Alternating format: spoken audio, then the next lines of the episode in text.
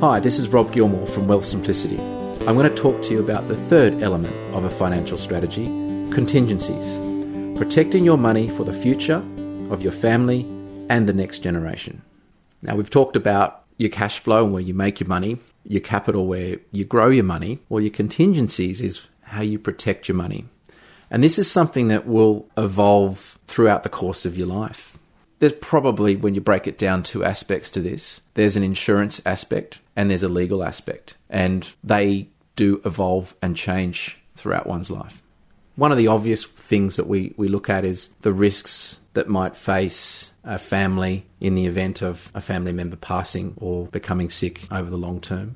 And the most obvious way to protect that is through insurance. And it can make a lot of sense to have insurance for the sake of your family and making sure that if something unforeseen happens, that your whole financial future is not derailed. But I always look at insurance as a bet. It's a bet with an insurance company. It's certainly a bet that you don't want to win. And it's something you need to constantly look at and say, well, do I really need it? And your needs for insurance and that risk protection will evolve over time, particularly as you accumulate more assets and become more self sufficient and established financially. The other aspect of contingencies really looks at protecting assets and estate planning, and that's more of a, a legal mechanism. And that might be important for, say, if you're a business owner and that you want to ensure that your business assets are very separate from your personal assets. In, in the event of something going wrong legally, you, you don't want to lose your house, for example. Or it might be how you gift to adult children. You might want to be giving your children a, a leg up in the property market and gifting a sizable sum of money for a deposit on a home. Just some little things around making sure that that's protected can make a difference in the event of, say, a relationship breakdown.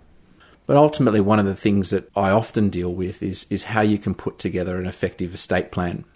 A lot of people don't understand the nuances around a good estate plan, and what I think is really important for you is to make sure that the wealth that you've accumulated or your family's accumulated over generations passes effectively to the next generation from a tax perspective, but also from an asset protection perspective. So it's a little bit more than just getting the will kit from the post office giving some thought in terms of the options that you provide your beneficiaries is, is, important. You don't want to be putting them in a situation where they have to sort out a mess. And having things like powers of attorney where they can step in for you and act for you is, is very important. And it's quite surprising how many people find going through the estate planning process quite daunting and they tend to tend to put it off.